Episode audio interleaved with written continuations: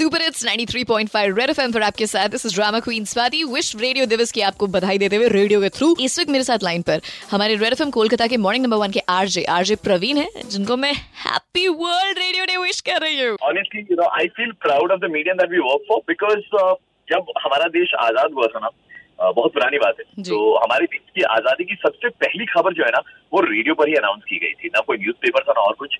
But वो जो जवाहरलाल नेहरू जी की स्पीच स्पीच थी और uh, the stroke of the midnight midnight yes. It was a video I know and 1983 world cup जो uh, उस टाइम में इमरजेंसी के कारण टेलीविज़न ब्लैकआउट था mm-hmm. कोई uh, इंडिया के वो सेलिब्रेशन को देख नहीं पाए थे लाइव सो उस समय भी रेडियो ही था and radio is going to stay and entertain people like always how like how अच्छा वैसे Swati if I if I talk about your first day as a radio jockey how was your experience first day first show मेरी मेरे तो पढ़ के हाथ में आ गई थी। It was nerve nerve racking मतलब आपको बटन भी संभालना है साथ में आपको गाना भी बताना है यू नो बहुत सारी चीज़ें एक साथ चलती हैं। मल्टीटास्किंग जैसे लोग कहते हैं ना कि सिर्फ़ विमेन कर सकती हैं। मैं तो पहले कहूँगी मल्टीटास्किंग आरजे से ज़्यादा कोई नहीं कर सकता। I think nobody is born to do this more than an RJ I think Absolutely. So on World Radio Day, I want to wish all the listeners, those who are listening right now, आप सबका बहुत बहुत शुक्रिया So, you know, I think that's just amazing the power of radio. Uh, if anybody says in the year 2020,